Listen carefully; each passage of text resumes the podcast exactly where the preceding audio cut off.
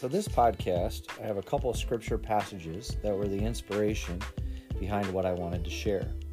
So I invited my daughter Kennedy to help me share those with you. Jeremiah twenty-nine eleven says, "For I know the plans I have for you, declares the Lord, plans to prosper you and not to harm you, plans to give you hope and a future."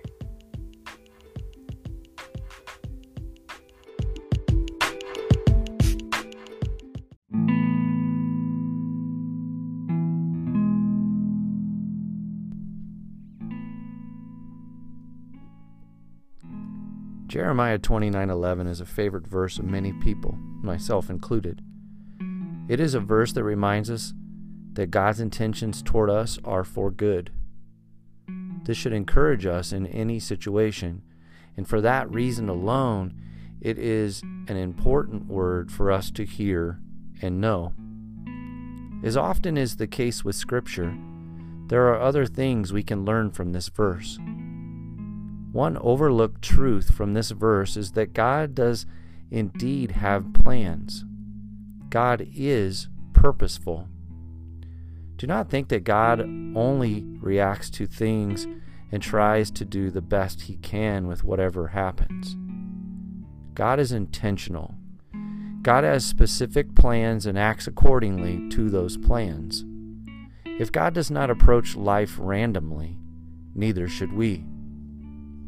A new year offers us a wonderful opportunity for a reset, and we should take advantage of that opportunity. As your new year begins, take time to reflect on twenty twenty. Don't let the past year be wasted. Instead, learn from all we have experienced. Then, commit to live a purposeful life in the year ahead. Don't live the entire year without purpose, only reacting to what happens from day to day. Take time to prayerfully decide on a word maybe or a phrase for twenty twenty-one as something that will direct your approach to life for the next twelve months. Better yet, begin to ask God what your focus should be in the coming year. Seek the Father and pray and ask Him for that. Remember, He has plans for you. Finding your purpose is empowering. A purpose is life-giving. God is purposeful, and He has created us for a purpose. Make twenty twenty-one a purposeful year.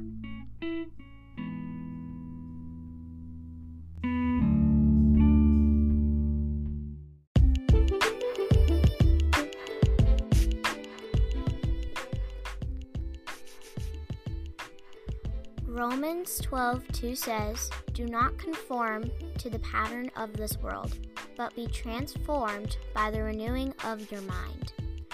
Then you will be able to test and approve what God's will is, His good, pleasing, and perfect will."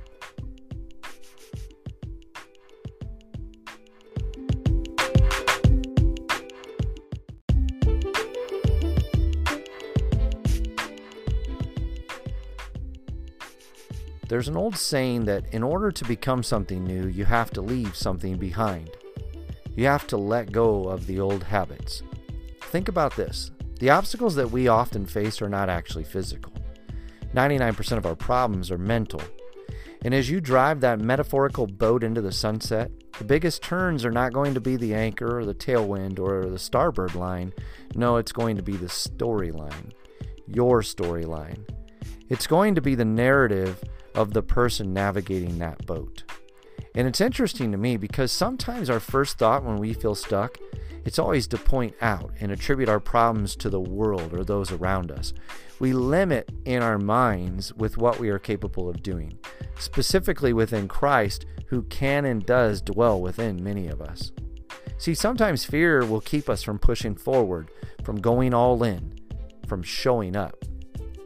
It's not the world that keeps you from going all in for Christ. No, you're you're not incapable of leading with Christ or growing in Him, evolving, developing that relationship, and becoming something new.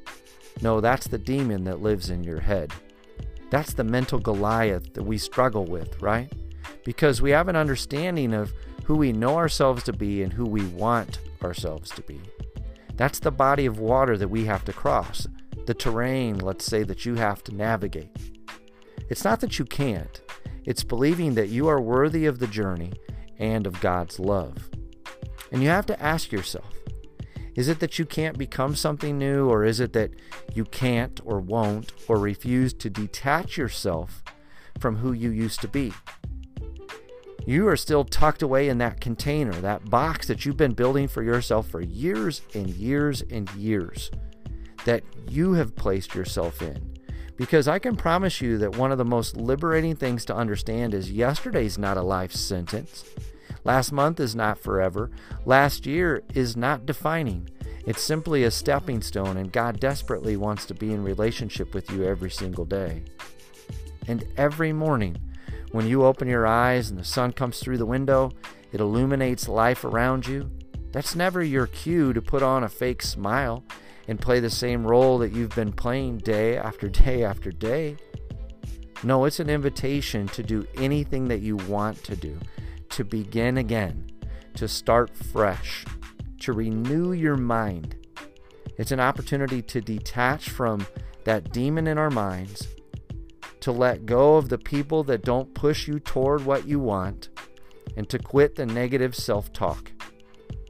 Once you do this, life becomes simple, and simplicity is a beautiful thing. It's shining a spotlight on what matters. It's the clarity that you desire.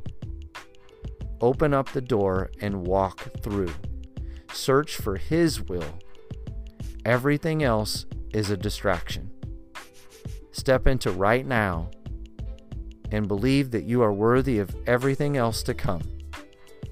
You, my friend, are a child of God.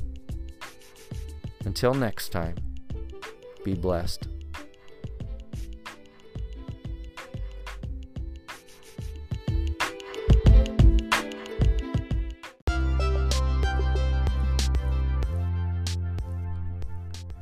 Thank you so much for stopping by and exploring my podcast. If you're an Anchor user, leave me a voice message.